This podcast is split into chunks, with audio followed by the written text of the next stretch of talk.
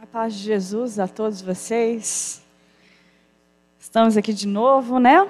Eu falei que eu vou montar um grupo das mães desaparecidas da igreja. É, dei sumida uns domingos, que com dois agora um passa vírus para o outro e cada semana um adoece, né? E como eu aprendi que é Deus em primeiro lugar, família em segundo, igreja em terceiro lugar, trabalho. É, a gente confunde Deus com igreja, né? Deus tem que estar em primeiro lugar, família em segundo. É, e aí me deu vontade de falar para algumas mães, quando tiver seus filhos adoecidos, não fica culpada por não vir à igreja, não. Porque a maternidade é um sacerdócio. E é um sacerdócio muito, muito, muito responsável. Né? E aí, de vez em quando, vocês vão me ver sumida. É sinal de que eu estou exercendo um outro sacerdócio muito mais importante nesse período da minha vida. Tá bom? Porque tem gente que fica assim, eu não estou te, te vendo, você está vindo à noite? Não, à noite também não. Né? É.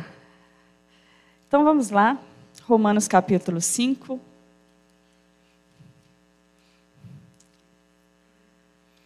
Nós vamos ler do capítulo, versículo 1 ao versículo 11. Como que faz?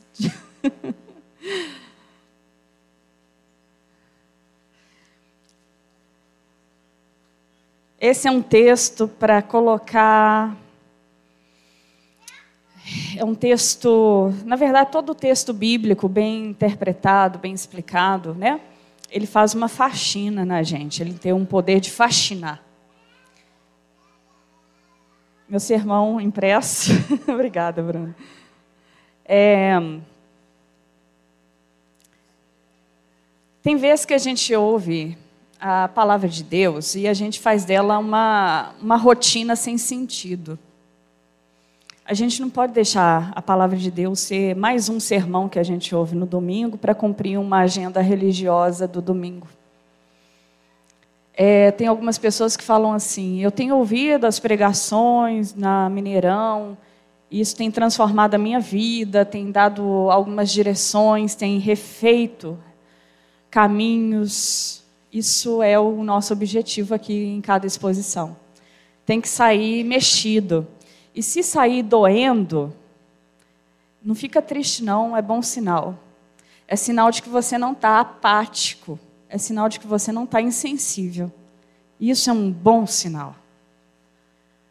Agora, se você simplesmente ouve, cumpre uma agenda, cumpre um tempo pela manhã e isso não faz nenhum sentido na sua vida, clama a Jesus Cristo para que a palavra dele ganhe lugar no seu coração, porque é uma perda de tempo, gente, enorme.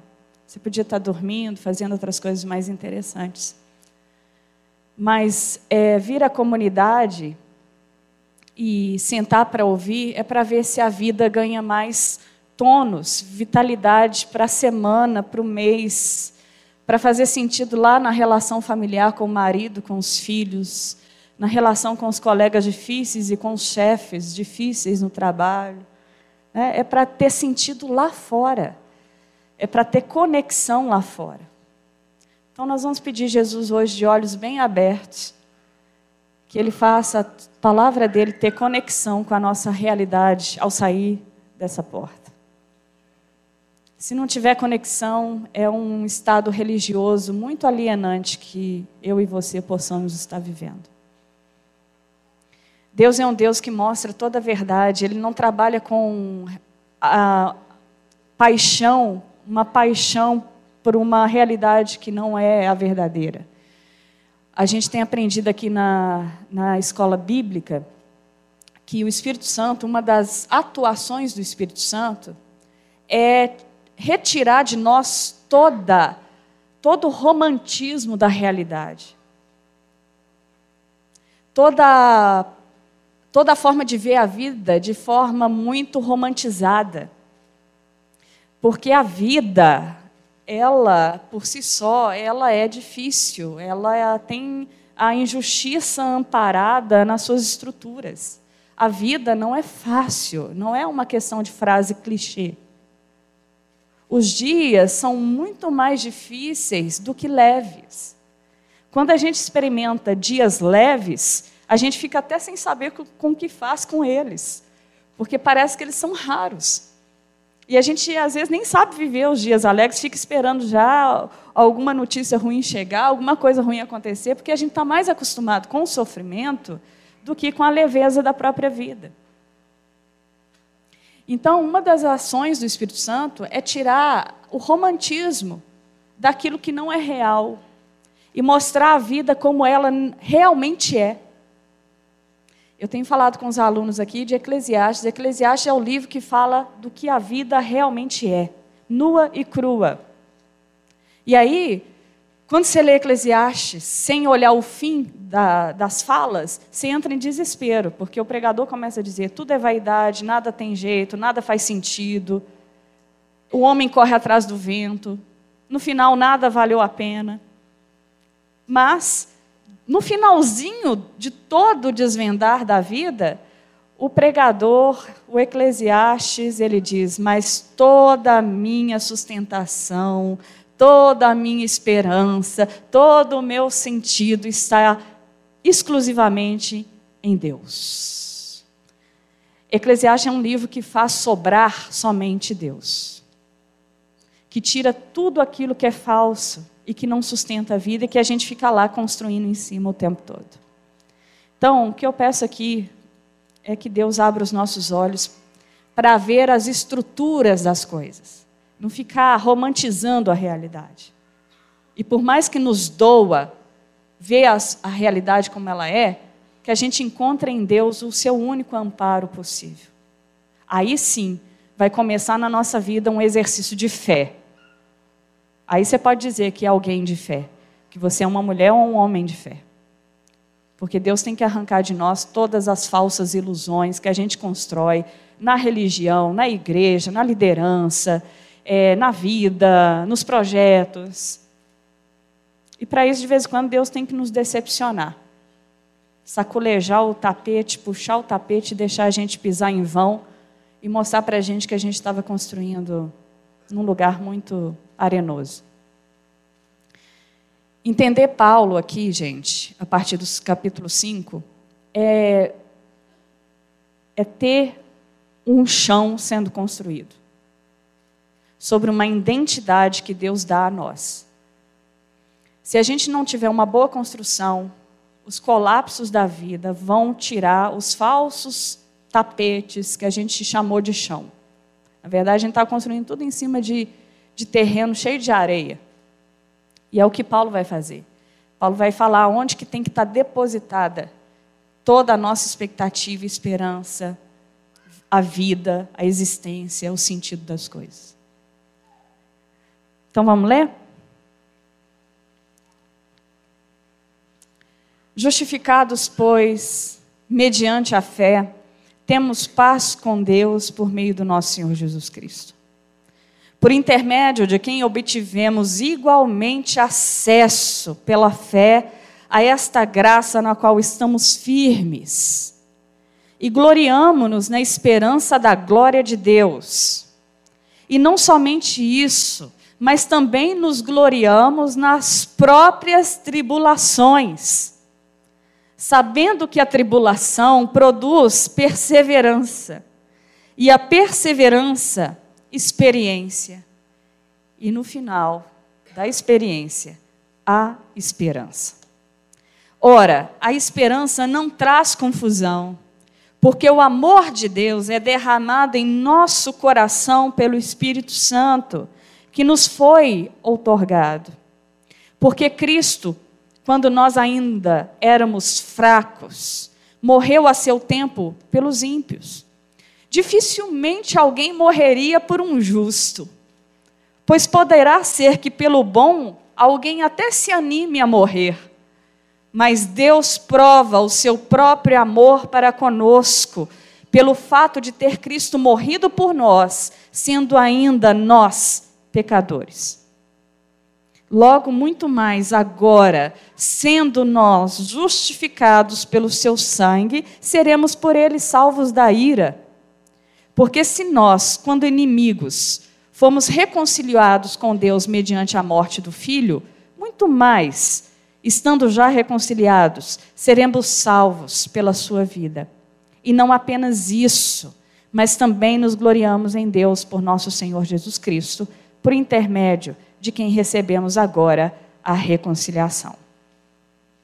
Esse é o grande texto que, um dos textos amparados que Martinho Lutero abre os olhos e passa a criticar todo tipo de ensino da igreja medieval, aonde a igreja medieval ensinava que a gente tinha que fazer uma forcinha para contribuir com Deus no processo salvífico.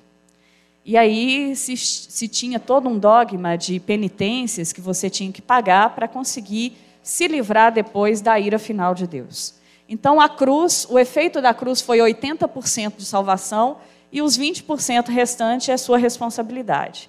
Se você falhasse nos 20%, você, mesmo Jesus tendo morrido na cruz, você não seria salvo porque você não conseguiu cumprir ah, todo o trajeto de obediência e, e, justiça que você devia praticar por si mesmo. Esse era o ensino ah, da Idade Média. Eu coloquei outro dia uma reflexão que tem muito pregador por aí, no mundo gospel, ensinando o que Lutero conhecia antes da reforma. Por isso que é importante a gente conhecer a história da igreja, para a gente parar de ser ludibriado, para a gente desmascarar os ensinos que as pessoas têm trazido hoje, por falta de conhecimento da grande maioria dos evangélicos brasileiros, os pregadores deitam e rolam com as suas elucubrações e ensinos desvinculados das Escrituras. E o que eu tenho visto de gente pregando o que Lutero contestou dentro dos púlpitos evangélicos é de alarmar. Lutero teria um infarto ao levantar do túmulo e ver a situação que está após reforma, depois de 502 anos. E esse é um dos textos que Lutero se depara para compreender é, a graça justificadora de Deus, para que a nossa vida ela não seja uma vida carregada de justiça própria, de autossalvação. O que, que acontece em Adão e Eva? Adão e Eva, a partir da tentação da serpente, recebem uma proposta a partir de, de Satanás né, para se autossalvarem, para se desvincularem de Deus e serem Deus por si mesmo e garantir toda a perpetuação da existência, da vida, por si mesmo, como um bom Deus. Tirando o Deus criador de cena, porque estar debaixo de um criador é muita submissão para uma criatura como nós. Então, é melhor que nós sejamos deuses por nós mesmos. Essa foi a proposta de Satanás. O problema da, da, do Éden não é a maçã, a banana, seja lá qual fruta que eles comeram. A questão é o que está embutido no significado ao tomar o fruto e comer. Eles quiseram ser Deus. E aí, a gente tem aqui um tratado de um resgate que Deus está fazendo dessa, dessa destruição que nós carregamos a partir de Adão, que é a tentativa de levar a nossa vida em autossalvação constante. E se auto-justificando. O que é auto-justificar? Você faz algum ato bom e acha que a bondade veio de você mesmo. Você faz alguma coisa que enobrece eticamente e você dá glória a si mesmo. Porque você é bom, porque você é capaz. Eu costumo dizer, ultimamente, né, eu comecei a dizer isso há uns anos atrás no CTMDT, depois em outros seminários. Agora eu estou vendo outros pregadores também falando e eu me sinto confortável que eu não estava louca. Porque o evangelho coaching é o evangelho que coloca você no meio do palco e põe os, todos os holofortes em torno de você. E começa a dizer que você é maravilhoso, que você é capaz, que você é sensacional, que você assim é a primazia da criação de Deus e você é o topo de toda a expressão de toda a criação. O que, que o evangelho coaching faz? Ele não diz mentira mas também não diz toda a verdade. Porque quando o Evangelho diz que você é primazia da criação, de que você é de fato a menina dos olhos de Deus, que Deus se voltou, amou você, não é para você fazer dessas declarações uma autossustentação de você mesmo. Na verdade, o Evangelho diz o que você é e continua te denunciando, dizendo que você ainda não é. Só que o Evangelho coaching tira a parte do Evangelho que diz o que você ainda não é horrivelmente o que você ainda não é, e diz só o que você é e poderá um dia ser. E você fica ali é, iludido com uma visão de si mesmo, em que você é o todo-poderoso, é o super crente, é o super santo, é o super alguma coisa. O Lutero, ele tinha uma questão com a justiça de Deus, que se tornava justiça própria, que no mosteiro que ele estava, falava assim: olha, Está é, tá muito frio, nós vamos nos cobrir hoje com os cobertores mais quentes do mosteiro, tananã, e distribuía. Ele deixava o cobertor de lado para sentir frio, para sentir porque ele tinha pecado aquele dia. Então, uma forma de se autopunir diante da culpa, ele passava frio a noite toda. Aí ele terminava o dia acordando, à noite, acordava e falava assim: Nossa, consegui. Eu sou tão bom. Eu consegui cumprir a justiça pela minha culpa, me punir. Então, a falta de entendimento da justificação é, a partir da salvação de Cristo leva a esse estado de vida. Quando a gente vai bem, a gente se autodeclara justo. Nossa, como que eu fui bom, como que eu fui santo essa semana. Nossa, como que eu estou demais. Nossa, como Deus está me honrando. Né? Eu conheço alunos que mal saiu das fraldas teológicas, né? E aí teve a oportunidade, às vezes, de ter um destaque num palco, cantar com grandes cantores gospels, ou pregar num púlpito muito famoso. E aí eles colocam lá.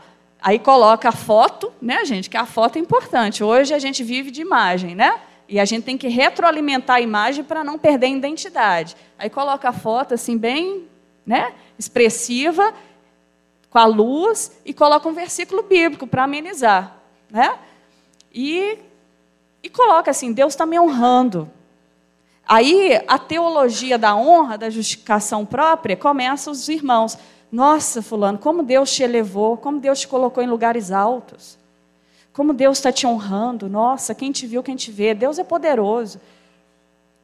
No dia que a gente achar que nós temos honra própria, a partir do que Deus está fazendo por nós, a gente está caindo no extremo de uma autojustificação dentro da imagem religiosa, que é a pior que existe. Essa, ela é tão perigosa porque ela vai ludibriando, ela vai enganando quem está nesse estado, achando que já chegou lá. Eu tinha alunos no CTMDT que a gente via em palcos, que a gente falava assim, oh meu Deus, professor sabe de tudo e percebe tudo, né, gente? Professor é um bicho, né? Sensor 3D, assim, né? Um scanner. E a gente falava: oh meu Deus, isso vai atrapalhar o menino, isso não é bom para ele. Porque a imaturação dele é muito grande para estar tá nesse holoforte todo. E aí você vai se auto-justificando: nossa, como eu sou tão bom, como eu consigo, como eu sou, eu sou capaz. E aí esse evangelho coaching, que vai te trazendo um senso de justiça própria, ele é devastador. Porque no dia que você não consegue, que você peca, que você erra, você entra num outro extremo da culpa profunda que se você não for amparado pelo evangelho da graça, você nunca vai conseguir sair de lá. Aí as pessoas desistem de Cristo, desistem de Deus, desistem da igreja, porque se sentiram tão culpadas diante da santidade que elas tinham, que aí elas foram para o outro calabouço, que é da extrema culpa pelo pecado. Ou seja, evangelho não passou por aí em nenhum momento. Né? Então, Paulo vai dizer: vocês são justificados mediante a fé. Eu tenho falado muito, porque tem muita gente que foi doutrinada pela teologia da prosperidade no Brasil. Eu falo que a teologia da prosperidade jogou um pacote em cima da nossa cabeça, no continente da América Latina, porque nos Estados Unidos, eu já falei isso aqui para vocês, tem coisa que eu acho que eu falei na academia, que eu falei aqui, mas eu vou falar de novo. É, nos Estados Unidos, a minha irmã foi trabalhar lá, em três meses ela tinha um carro, e dos bons, e como faxineira. Num contexto social, político, econômico favorável, você pode ter uma teologia da prosperidade, porque você pode ir para o culto e clamar a Deus pelo carro do ano, que em questão de meses você tem o carro do ano. Porque as condições socioeconômicas contribuem para esse acesso. Aí você traz um pacote importado de uma teologia para um país em que as pessoas não têm, às vezes, mínimo acesso à saúde, tem que ralar para conseguir uma casa, às vezes pagar a casa 30, 40 anos. Para ter um carro, então, olha, eu fiquei sem carro durante cinco anos depois que eu tirei a carteira, porque eu não tinha condições de comprar. Porque a, o orçamento de, da, do mês acabava, não tinha como pagar a prestação. E aí, se eu fosse para um culto da teologia da prosperidade, eu era uma pessoa sem sucesso, sem fé, que é pior ainda. Eu preferia que me chamasse de uma pessoa fracassada, mas falar que eu não tenho fé, aí já entrou em meandros que a Bíblia não dá nenhum suporte, nenhum aparato para isso. E essa teologia, gente, entrou de vez e com força nos nossos púlpitos. E a gente começou a chamar de fé desejos, força de desejo por alguma coisa. E aí eu faço da minha pregação um estímulo da fé. E faço você querer algo tanto, com tanta força, com tanto desejo, que eu começo a chamar de fé o seu desejo. Ô irmão, você tem que ter fé. Ou seja, eu confundo fé com pensamento positivo. Fé com determinação, palavra determinante para Deus. Não teve coisa pior na teologia do que colocar Deus como servo e empregado da nossa vontade, chamando isso de fé. Não, porque Deus está preso à sua palavra. Como ele está preso à sua palavra, é só eu citar magicamente a palavra dele, por fé, que ele vai ter que cumprir, porque ele está preso à palavra. Eu determino para ele o que ele tem que fazer diante da palavra dele mesmo. A pessoa nem questiona se a hermenêutica, a interpretação que ela está fazendo do texto está correta para ela usar aquele versículo contra Deus, para Deus cumprir o desejo que ela tem. Aí a gente sai arrancando versículos da Bíblia, pensando e jogando contra Deus, porque é a palavra dele, porque eu tenho que prosperar, porque eu tenho que ser um sucesso. Todas as concepções de sucesso e prosperidade que a teologia da prosperidade trouxe para o Brasil são mundanas, porque a Bíblia não trabalha com esse contexto de prosperidade, a Bíblia não trabalha com esse contexto de sucesso. Você quer uma passagem que deixa isso muito claro? É o rico e o Lázaro. O Lázaro é um homem que foi lambido por cachorro a vida toda, porque ele tinha feridas no corpo. E ele ficava na porta lá da praça do templo e os cachorros passavam e davam lambidinha no Jairo de vez em quando. E a, as escrituras vai dizer que Jairo foi salvo. Jairo não, Lázaro foi salvo. Aí você fala assim, qual que é o, é o parâmetro? Porque Jairo não fez, é, Lázaro não fez nada. Não trabalhou, não prosperou, não se esforçou, ficou lá, porque salvação não é por nenhum caminho de esforço. Salvação é uma iniciativa da vontade de Deus, soberana, graciosa, bondosa e justa. E aí, na hora que dá um embolo na sua cabeça por causa dessa passagem, porque nós somos ensinados que a gente tem que fazer para acontecer, para Deus achar a gente bonitinho e abençoar a gente. Na hora que der um nó na sua cabeça, e você ficar assim, meio perdido, porque Deus é soberano demais, Deus tem vontade demais, Paulo vai dizer em Romanos 9, que vai chegar daqui a pouco, que quem é o vaso para olhar para o oleiro e falar assim: por que, que o senhor fez as coisas dessa forma? O senhor devia ter feito de outra forma. Por que, que o senhor age com tanta soberania e graça e justiça dessa forma? Porque eu tenho os meus parâmetros, o senhor está errado. O Paulo vai dizer assim: quem é o vaso que está sendo moldado da terra e do barro? Olhar para o seu Criador e falar assim: mas por que, que o senhor está me fazendo redondo? Paulo usa dessa expressão porque o vaso está totalmente condicionado existencialmente às mãos do oleiro. E quem está condicionado existencialmente na, na mão do oleiro, simplesmente confia no que o oleiro faz. Porque a própria existência do vaso depende do oleiro. Então, se ele está me fazendo, é porque esse negócio deve ser bom mesmo, porque o fato de eu existir já é um bom sinal de que existe uma boa e perfeita vontade na minha existência. Então, já está ótimo, já vinha a existência. Porque nem isso era para ser.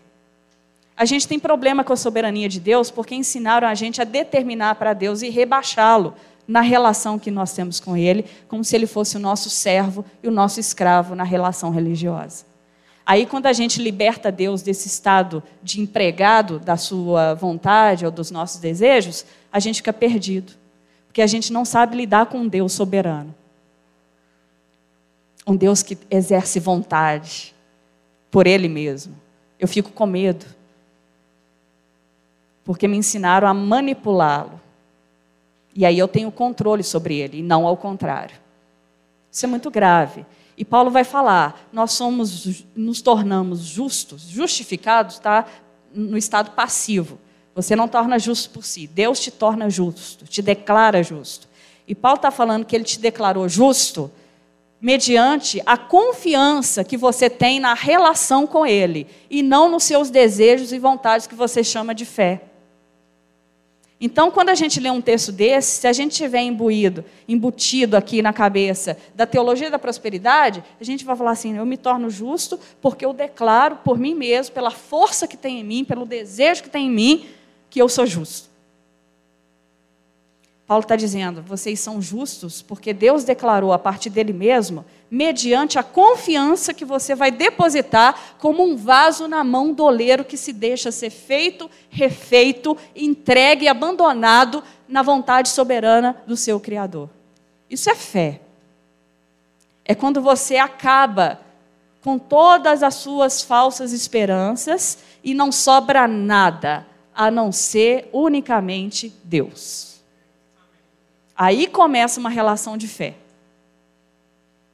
Enquanto você tem alternativas, a gente julga que é próprio da nossa força. Por mais que Deus usa as alternativas também como forma de exercer sua vontade, mas a gente sabe reconhecer quando Ele está usando as alternativas. Porque a gente não está exercendo força própria. Então, Paulo está falando: vocês se tornaram justos mediante a confiança que vocês têm em Deus e a partir dessa confiança que foi restabelecida em Deus, vocês têm paz com Deus por meio do nosso Senhor Jesus Cristo. E por meio de quem também obtivemos igual acesso pela fé a esta graça. Então, Paulo está falando que ser justo, declarado justo por Deus, tem um benefício. São três benefícios. Um deles é estar em paz com Deus. Gente, você pode estar em caos, atribulado, em ansiedade profunda. Mas quem foi alcançado e justificado por Deus, a despeito das circunstâncias, vai se sentir, vai se ver, não é só sentimento, é um estado existencial de que eu estou em paz na relação com Deus. Mas não é um sentimento de paz. O que que Paulo está dizendo? Paulo disse lá no capítulo 3 de Romanos que nós éramos inimigos de Deus declarados. E ainda somos, tá? Porque a nossa natureza pecaminosa não saiu da gente por completo. Você está em processo de libertação, você está em processo de salvação.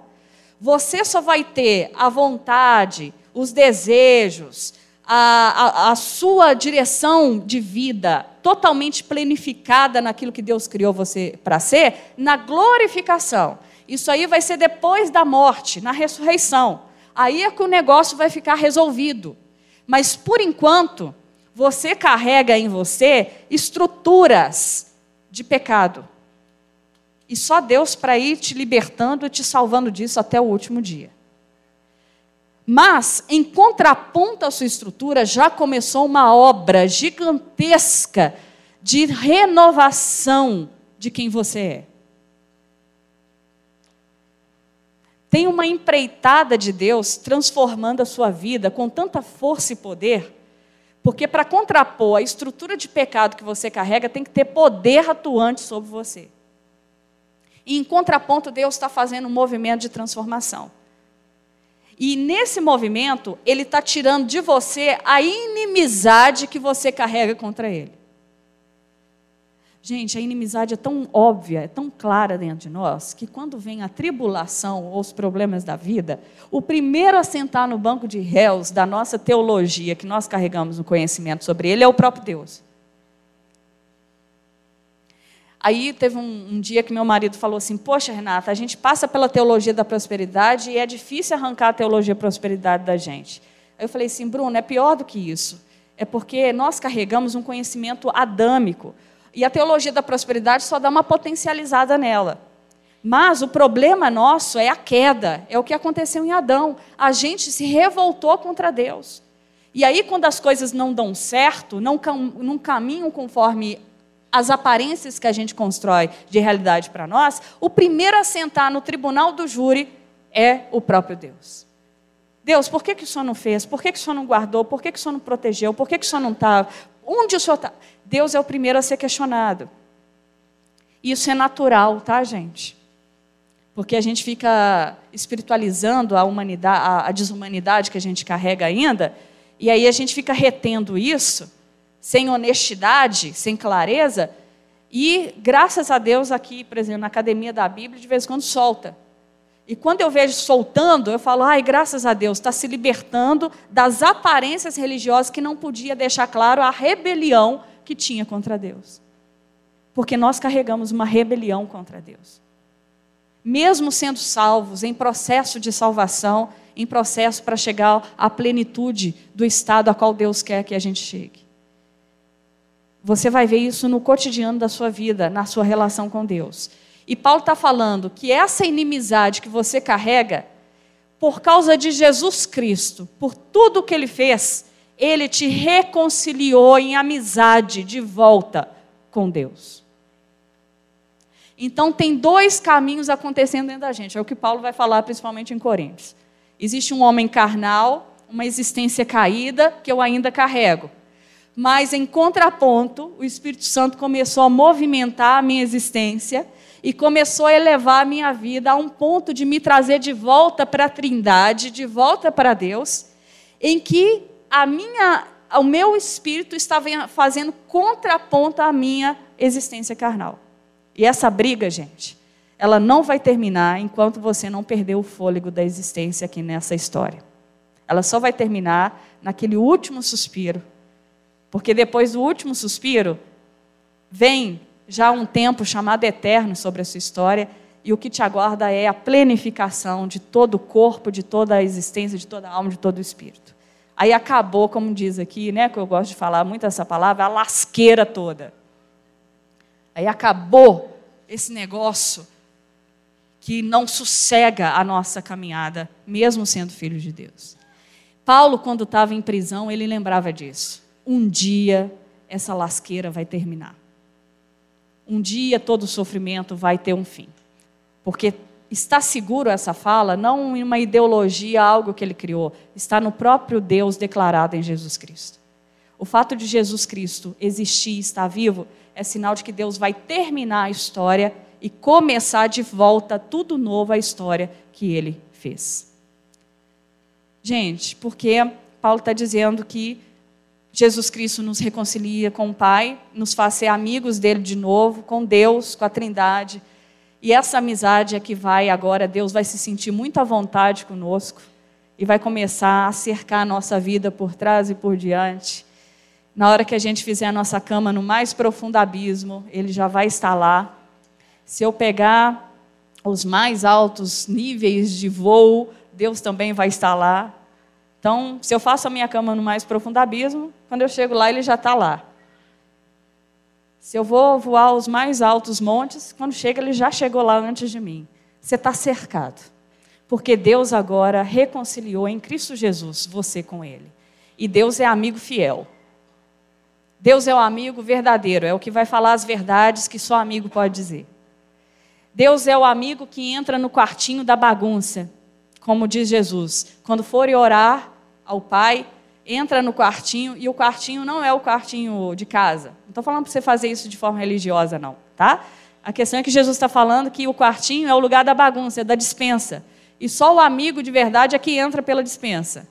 Ninguém leva ninguém em casa que seja uma, uma, um convidado que não pode ver a bagunça de casa. Jesus está falando: olha, quando for falar com seu pai, chama ele para o quartinho da bagunça. Porque ele é amigo mais do que qualquer amigo. E ele pode entrar lá. E ele não vai te julgar pela bagunça da sua casa.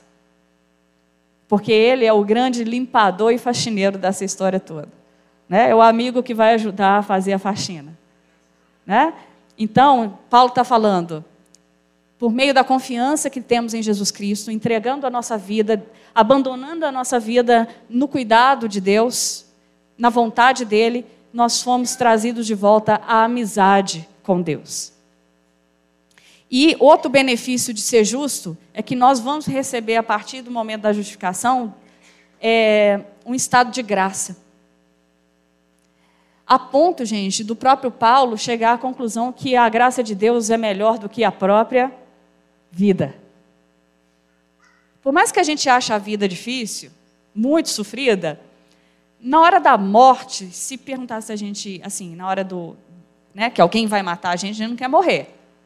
A gente pode até ter vontade de morrer por nós, mas por alguém que ameace a nossa vida, é raro alguém falar assim, não, vamos lá, eu, eu morro. Porque o desconhecido da dor da própria morte me assusta.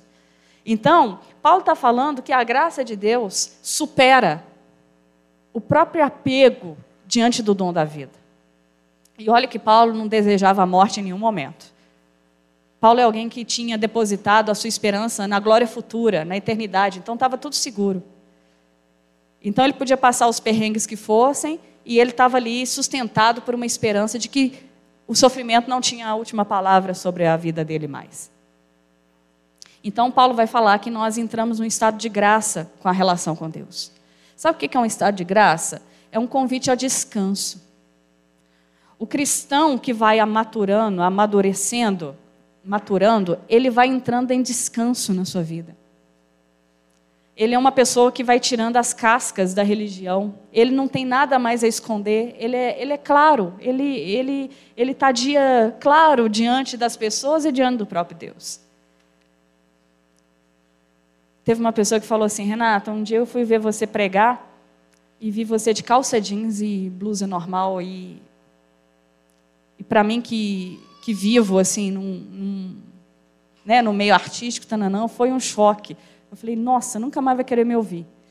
Aí ela falou assim, não, a partir dali eu, eu gostei do que eu vi. Eu falei, poxa, eu falei, foi ótimo você me falar isso, porque que pena se as pessoas não considerarem o outro por causa dos, da forma que o outro está vestido, porque é simples demais, porque está num púlpito, porque tem evidência.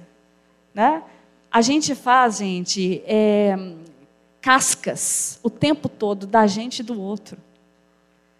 E o convite daquele que é justificado por Deus é entrar num estado de leveza, de naturalidade da vida, de originalidade até para ser aquilo que você ainda não é. Mas o outro está te aguardando, o outro fala, olha para você e fala assim: nossa, mas está feio esse negócio ainda não ser, né? Olha, mas olha, prossiga, busque o aperfeiçoamento do amor, equipe-se pelo Espírito Santo, vai, vem equipar.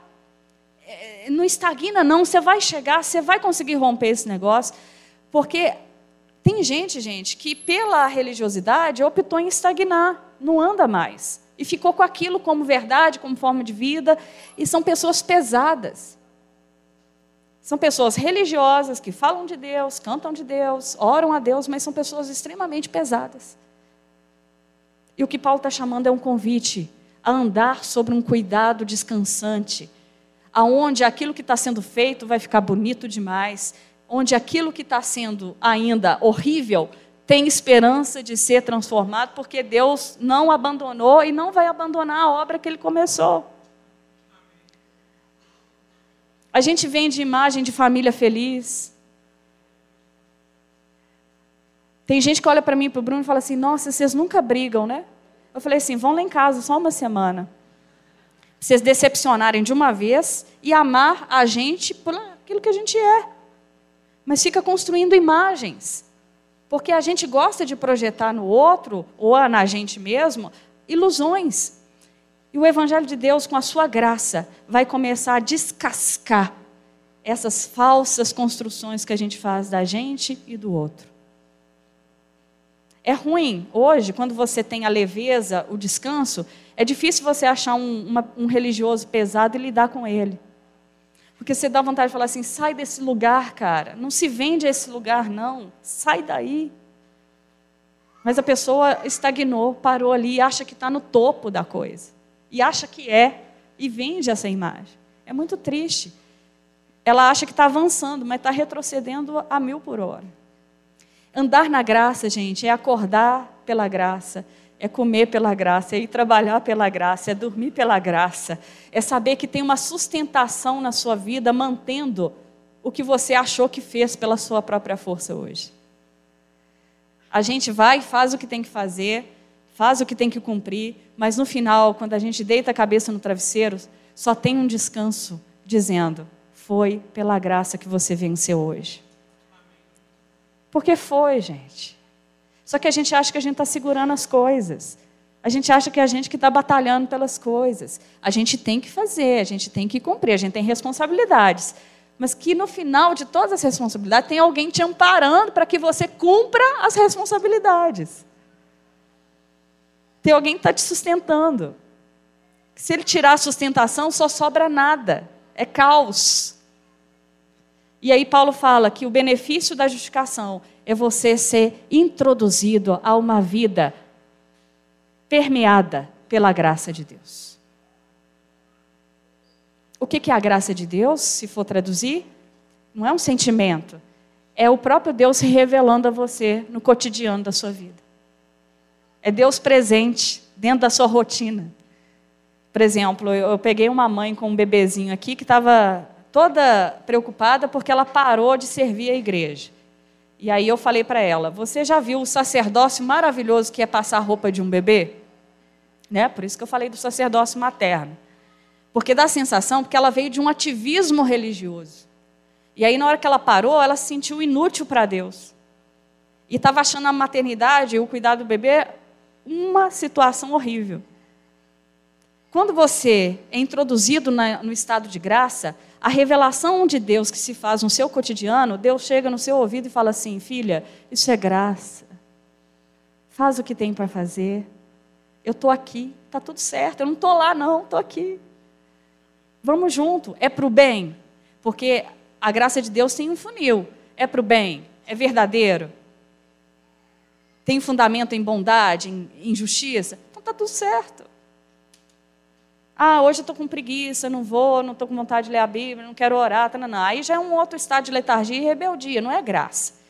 Mas tem dia que, mesmo na nossa rebeldia, que tem dia que a gente está difícil, Deus está nos sustentando. Mesmo a gente no estado de incredulidade profunda. Por isso que eu falo que se Deus dependesse da nossa credulidade para existir, Ele estava no sal. Uma semana existia, uma semana não, um dia sim, um dia não. Mas como ele existe por si mesmo, ele se autogarante, no dia que você também não dá conta, não é isso que vai te fazer ir para o inferno. Porque além do que você sabe fazer para ele ou não sabe ou deixa de fazer, você vai ver uma graça sustentadora te dando suporte, te trazendo de volta em questão de tempo. Porque a religião ela oprime, ela faz você ter que fazer o tempo todo. E Deus não lida com ter que fazer. Deus lida com quem você é. Aí você, sendo, você pode fazer. Porque Deus mexe com a interioridade do coração. Ele não mexe com as exterioridades. E a religião ama a exterioridade.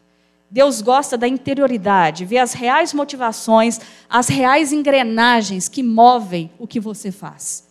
Você pode estar fazendo algo lindo, mas com as motivações totalmente entorpecidas por um anseio de poder, por um anseio egoísta, por maldade. Mas em nome de Deus, a partir de Deus, está tudo errado, porque Deus está vendo a engrenagem que move a intenção e a motivação do coração. Por isso, gente, que lidar com Deus não é fácil, porque Ele cisma em sondar as mais minuciosas e detalhistas e detalhes da nossa interioridade. E aí você não vai se safar, não vai dar para esconder de Deus de jeito nenhum mais. E Paulo vai falar que um, dos outro, um outro benefício é, da justificação é que a gente é chamado para uma transformação de vida que vai se aperfeiçoar na imagem de Jesus. Então, Jesus é o nosso parâmetro de gente. Se você quer ser gente, gente de verdade, porque a gente não é gente, não. A gente é um negócio meio esquisito, um, um, um protótipo de ser humano definhado. Mas Jesus é gente. Jesus é ser humano de verdade. Jesus foi humano de verdade. Então, se você quer, se aprender, quer aprender a ser humano, você vai ter que aprender com Jesus a ser humano. E aí vai começar um rebuliço dentro de você, porque Deus vai começar a te glorificar. O que é glorificar? é fazer você se moldar à imagem de quem é. E o único que é de verdade é Jesus. Ele é autêntico. Ele é o que o ser humano deve ser. Aí começa um movimento de glorificação, de glória de Deus, a transformar a deterioração da imagem que você carrega com o pecado. Você está todo deformado. Que, que são as deformidades? seu egoísmo, sua avareza, sua mentira, sua cobiça, tudo te deforma. Não tem nada a ver com Deus o que você carrega de forma natural. Então Deus começa um movimento de te conformar de forma gloriosa à imagem do Filho. Isso é glória. Então Paulo está falando, o justificado começa um processo de ser gloriado por Deus, glorificado por Deus, e nós começamos a nos gloriar na esperança. Porque o que Jesus fez, gente, fez tudo se tornar seguro para nós. Pode cair o mundo. É difícil falar isso. Porque eu não gosto que o mundo caia. Eu fico perdida, desesperada. Mas, segundo o Evangelho, pode cair o mundo e tudo está seguro. Pode chegar a morte. Que é coisa mais cruel que a morte? E tudo está seguro. É difícil falar isso, porque parece um discurso bonito, mas quando eu falo, eu sou chamada à convocação própria de viver o que eu estou falando. E eu sei que esse negócio não é fácil, porque eu já encarei a morte. E naquele dia, o único sol possível a brilhar na minha cabeça era o sol Jesus Cristo, porque o sol que nasceu dizia que era hora do enterro. Então, aquele dia, tudo perde o sentido e só sobrou Deus. A gente não anda cantando por aí que Ele é o sol? Ele é o centro? Tem umas músicas bonitas, né, que colocam Deus sendo a única coisa que sobra. Mas na hora que a gente é convocado a experienciar a grandeza da glória de Deus, nos ancora na esperança de algo muito maior do que as circunstâncias que a gente está vivendo. Então, Paulo está dizendo que é para a gente se alegrar na glorificação a partir do que está acontecendo, da transformação da imagem de Cristo, porque a gente tem condição agora de ter esperança. Porque uma pessoa não salva não tem esperança. A morte carrega em si mesmo a sentença dela. É o que aguarda ela, é um estado de não ser. Para os salvos em Jesus Cristo, a vida perpetua para além da sentença que a morte traz para si. Paulo está falando que o justificado se gloria na esperança. Esse negócio, gente, não, não prega por aí, não. Sabe por quê? Eu sinto dificuldade de pregar isso aqui e dar, e dar clareza se a escuta está sendo absorvida. Porque quando a gente fala de esperança para além daqui, sou estranho. É muito além a gente está trabalhando com o conceito de eternidade, gente. A gente não está vivendo a vida de Jesus e a vida de Cristo para as coisas dessa terra. Mas a gente faz justamente viver a vida como ela deve ser vivida aqui, porque a gente tem os olhos na eternidade. Eu crio os meus filhos com toda a força que eu possa ter para criá-los, porque eu tenho a mente na esperança do que é eterno. Porque eles, eles vão ser criados na esperança de que eles voltem para o Pai. Então eu tenho que fazer tudo aqui agora, na segunda-feira, na terça, em toda a rotina da minha vida. Mas por quê? A âncora está no que é eterno. Eu tenho uma casa, tenho uma família, tenho um emprego, tá, tudo bem, mas isso tudo pode acabar. Mas enquanto tem, enquanto pode se construir, que isso esteja ancorado no lugar mais seguro, que é diante daquilo que é eterno. Porque tudo isso vai passar. Tudo há de passar. João fala em Apocalipse que quando ele olhou para trás, ele viu a história acabando. E foi dado um minuto de silêncio em toda, em todo o universo. É muito estranho, né, gente? A gente vive a história, o movimento, vida, acorda, não, não, trabalho. Não. João viu a história acabando. Pá! E aí João diz: houve um minuto de silêncio no céu. A história acabou. Porque Deus reconstrói uma nova história a partir de estruturas não mais injustas, não mais caídas. Para isso, tem que acabar com tudo aquilo que não tem as estruturas no eterno. Então, tudo aquilo que na sua vida não passa por Deus, vai definhar, vai acabar. E vai ficar por isso mesmo. Mas se você trabalha e passa por Deus, até o seu trabalho ganha significado, que não é só o dinheiro. Que não é esgotar a vida em torno dos bens e das posses. Ganha contornos saudáveis da forma de você trabalhar. A família, por mais conflituosa e problemática que ela seja, ganha contornos de reparação, de perdão, de reconciliação, de transformação interna, porque está perpassando por Deus. O que não passa por Deus, gente, fica e acaba. Isso é muito sério.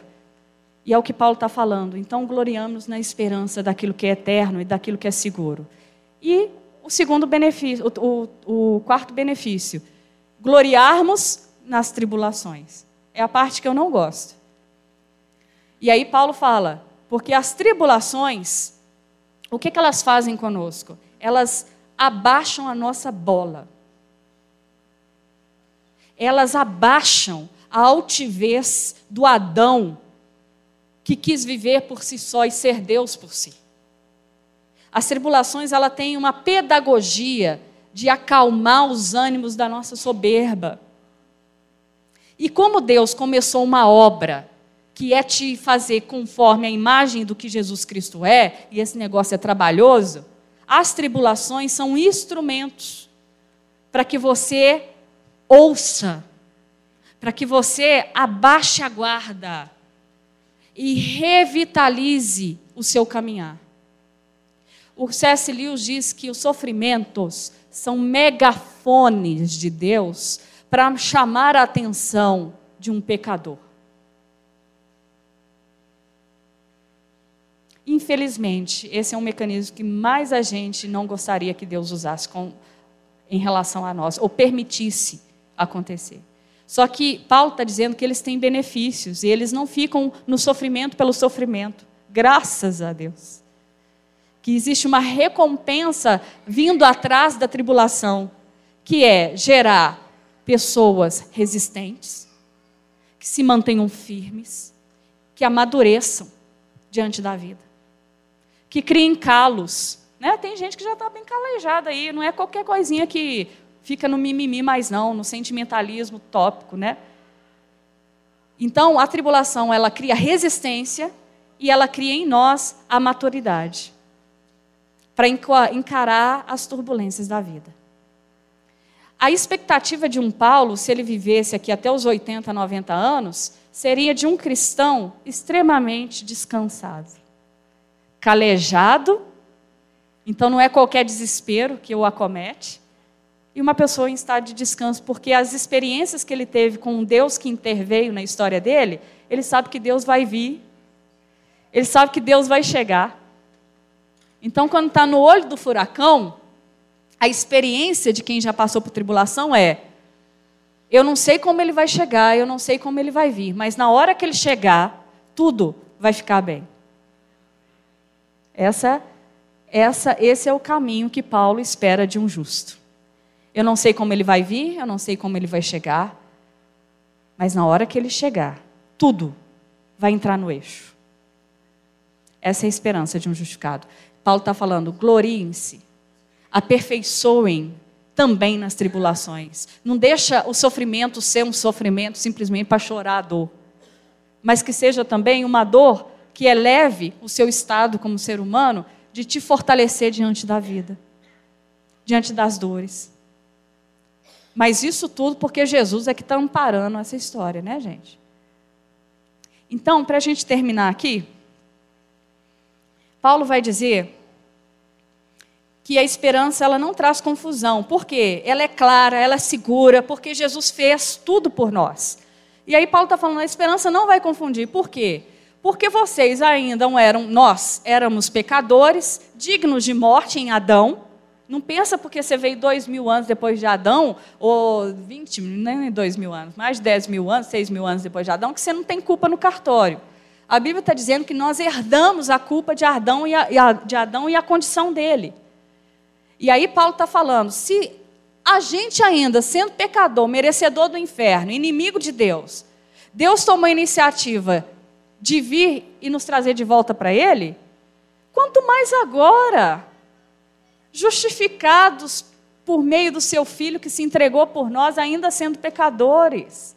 Se Deus fez isso, ainda a gente sendo mal, imagina agora no processo de transformação. Agora é, agora é que Deus se achegou mesmo de vez. É agora que Deus mesmo participa da nossa vida de forma intensa. Porque Deus já estava de olho na gente, mesmo sendo inimigo dele. Já queria a gente para ele, doidinho para relacionar com a gente de volta. E agora então que fomos justificados pela graça de Cristo? Agora os benefícios disso é uma relação intensificadora com o próprio Deus. E Paulo vai então dizer que essa esperança não vai confundir por causa disso. Por quê? No final das contas, mesmo que você fale, nossa, Renata falou, falou, Silvio falou, falou, Miriam falou, falou, Bruno, Claire, todo mundo, mas não está encaixando, porque é muito elevado, porque dá a sensação de, de uma comida muito que tem que mastigar demais. As cartas de Paulo é uma comida que você tem que ruminar. Mesmo que você não esteja entendendo bolufas, ou mais ou menos alguma coisa, no final das contas, Paulo está dizendo que o Espírito Santo, então aí você confia nisso, vai, é derramado no seu coração, por iniciativa do próprio Deus, para que confirme no seu coração, na sua interioridade, toda a obra de Jesus Cristo. Para que você não fique confuso diante daquilo que foi feito na história por Ele. Então, no final das contas, mesmo que racionalmente você não esteja entendendo nada, porque é muito alto, muito elevado, dá sono, né? no final das contas existe uma confiança de que o próprio Deus vai legitimar a verdade dele por meio do seu espírito. E o que o espírito vai fazer não é te dar arrepios, não. Ai, estou tão arrepiado, o Espírito Santo de Deus está aqui hoje. Né? Porque a gente reduziu e minimizou a atuação do Espírito Santo em arrepio ou sensações corpóreas. Se eu pulo, se eu danço, se eu oro, ah, está cheio do Espírito. Porque eu, eu traduzi o Espírito em linguagem física epidérmica, de sensações. O Espírito Santo é muito maior do que isso. E uma das evidências da atuação dele é testificar da obra de Jesus Cristo dentro do seu coração. Então, todas as vezes que o Espírito Santo atuar na sua vida, seja com arrepio ou sem arrepio, com emoção ou sem emoção, vai ser fazer você ser mais amante de Jesus Cristo do que há segundos atrás. E o próprio Deus está dizendo que vai derramar o seu espírito no nosso coração para testificar dentro de nós por um poder profundo de que tudo o que ele disse por meio do evangelho é verdade. Então clamemos o espírito. Ora vem, Senhor, vem. Ensinaram para algumas pessoas que você já é portador do Espírito, o Espírito está preso dentro de você. E que você não fala mais vem, não, porque aí já é fraqueza demais. Que agora você fala vai. Você é portador do Espírito. Aí você fala assim: toma o Espírito Santo de Deus, porque eu porto, eu porto o Espírito. Isso é um estado deplorável de uma teologia que tirou de nós toda a percepção de fraqueza e dependência que nós temos de Deus. Uma pessoa cheia do Espírito Santo é uma pessoa dependente o tempo todo de dizer: Senhor, tenha misericórdia de mim. Senhor, seja feita a tua vontade. Senhor, vem por favor. Sempre em clamor pela presença de Deus. Agora, tem gente que já acha que já porta tudo, é um, uma justiça andante, um, um, ente que não é humano nem anjo, mas alguma coisa em transição, que está cheio do poder e nunca precisa clamar: vem, enche-me, faz de novo, recomeça, porque já está justo por si só. Cuidado com esse ensino, cuidado com essa teologia que te põe no topo do holoforte do queridinho de Jesus, né? Cuidado, porque Deus tem sobre nós uma ira que se ela não for aplacada por Jesus Cristo em nós, ela não deixa nada sobrando na gente. Então, graças a Deus por Jesus Cristo, que aplaca a ira de Deus sobre nós. E só isso é suficiente para a gente ficar miudinho na relação com Deus. E no dia que você acertar alguma coisa, se ser bom, conseguiu perdoar, conseguiu andar a segunda milha, fez alguma coisa que é nobre, você dá graças a Deus porque você sabe que a condição e a fonte é dele, não é sua. É? Então, Paulo vai dizer, para a gente finalizar, que Jesus fez isso tudo para nós e que prova o, o seu amor para conosco. É, e quando a gente ainda era inimigo, Deus fez amizade por iniciativa própria conosco. E por causa disso tudo, a gente então pode gloriar, se alegrar num processo transformador, porque não é uma alegria qualquer, é uma alegria de que eu estou avançando, que está sendo feita uma transformação profunda. Então, Paulo fecha esse período da carta dizendo: então, gente, se alegrem, porque a obra que está sendo feita e transformadora em você é iniciativa e responsabilidade de Deus. Então, vai ter que dar certo. Porque se depender de você, ia dar tudo errado. E isso é um convite, gente. A pessoa que é justificada, ela é chamada então a um estado de descanso e sentinela em relação a si mesmo. Eu falo que o cristão ele vive nesses dois postos. Porque sentinela, ele está acordado, vigiando, olhando, percebendo, de olhos bem abertos. Ele não quer, ele não está alienado. Mas ao mesmo tempo é um sentinela descansado.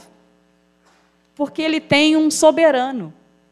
Que mesmo que os inimigos venham atacar, que ele mesmo durma no posto, tem um soberano que vai garantir que tudo dê certo no final. A guerra já está vencida. Só que o fato de, da guerra estar tá vencida não faz o sentinela dormir. Porque ainda há um caminho para ser resolvido na história. E ainda não foi resolvido por completo, mas já está tudo resolvido lá. É estranho a vida de um cristão, né? A gente segura lá para ter sentido aqui. Então, como já está resolvido tudo, Deus não te isentou de estar responsável no processo da sua vida cristã enquanto você está aqui. Mas ao mesmo tempo, como está seguro tudo lá, ele pode falar: olha, fique vigiando, seja sentinela, esteja percebendo você mesmo, não estagne, não pare, prossiga, mas descanse. Enquanto caminha, enquanto prossegue, descanse enquanto ore, descanse enquanto clame, porque vocês têm um amigo mais chegado do que qualquer amigo, né? Porque está tudo seguro, porque vocês se tornaram justos por ele para a gente fechar de verdade, a cena de um tribunal. Não sei quem já viu uma cena de um tribunal. Você tem o réu no meio, você tem o juiz na bancada superior. E o que, que acontece na justificação? O juiz dá a sentença do réu que merece a sentença. Tá? O réu é um réu confessante. Ele assume que é merecedor da morte porque ele cometeu os piores dos crimes em relação ao seu pecado. O juiz, certo da sentença, também dá o veredito e bate o martelo. Aí, enquanto o barulho do martelo ecoa, a gente coloca essa cena em slow motion, bem devagar. O que, que acontece? O juiz bate o martelo, o som do martelo está ecoando. Gilmar gosta, né, Gilmar? O som do martelo está ecoando, o juiz sai da bancada, joga o pecador de lado, o réu de lado, e senta no banco do réu e recebe a própria sentença. Isso é ser justificado. Aí ele olha para o réu e diz: Você é justo. Mas foi justo por causa de quem? Do próprio juiz, que se fez réu, e pelo mérito do juiz, que é justo, que sentenciou a si mesmo na sua justiça e se fez justo por isso, dá os seus méritos de justiça para o réu. O réu não merece, gente. O réu continua não merecendo. Mas só que o juiz decreta sobre o réu: Eu te declaro justo por mim mesmo.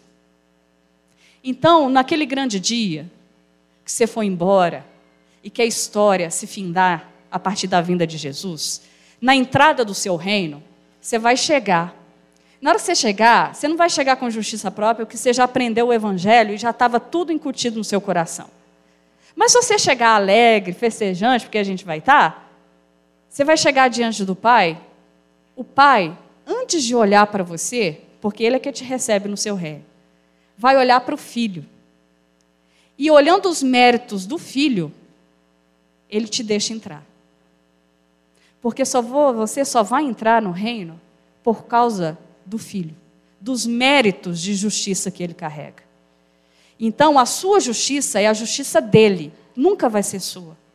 Por isso que o cristão, ele sabe que ainda é um pecador e tem sobre si uma sentença que ele carregava de morte. Mas por causa do filho, tudo foi retido nele, dado a ele em sentença e também em justiça. E você pega por doação os méritos de justiça dele. Por isso que você vai entrar. Porque se o pai olhar para você sozinho, sem olhar para ele, você vai ficar. Então, só entra no reino quem anda com Jesus, como aquele que dá toda a identidade de justiça de alguém que foi justificado porque anda com ele. Então, lembra, eu sou justo, mas é porque eu fui justificado pelos méritos de justiça que o próprio Jesus carrega em si. Então, eu não posso soltar ele de jeito nenhum. Porque se ele sumir da cena, só há sobre mim condenação eterna. Amém? Jesus, ajuda a gente pelo amor do Senhor mesmo pelo amor do Senhor, tem misericórdia da gente. Lava, faz uma faxina boa, mas daquelas no nosso coração. E se as tribulações, às vezes, for mecanismos para essa faxina, que o Senhor conforte o nosso coração, console, ampare o nosso coração enquanto a gente anda pelo vale da sombra da morte porque o Senhor está conosco andando também nesse vale. Então, essa tribulação é para promover em nós um aperfeiçoamento que nenhuma outra coisa poderia fazer. Tem misericórdia de nós. Nos mantenha firmes no meio da tempestade. Nos ajude. E não nos deixe, Pai, conformar com nenhuma injustiça não nos deixe apaziguar o que não pode ser apaziguado. Onde há erro, que o Senhor traga à tona. Não deixe a gente se alegrar com o erro, com a injustiça. Não deixe a gente contribuir com o erro. Porque nós somos justos a partir da tua sentença. E tudo se fez limpo no nosso caminho de vida. Nós queremos amar o que é certo, o que é bom, o que é justo, o que é verdadeiro. Faz essa mudança dentro do nosso coração. Muda os nossos hábitos, livra-nos dos nossos vícios, das nossas dos nossos condicionamentos que a gente arruma ao longo dos dias da nossa caminhada. Liberta-nos para que a gente possa experimentar a leveza desse caminhar e respirar de novo porque é muito bom respirar sobre a tua graça, Senhor. Em nome de Jesus. Amém.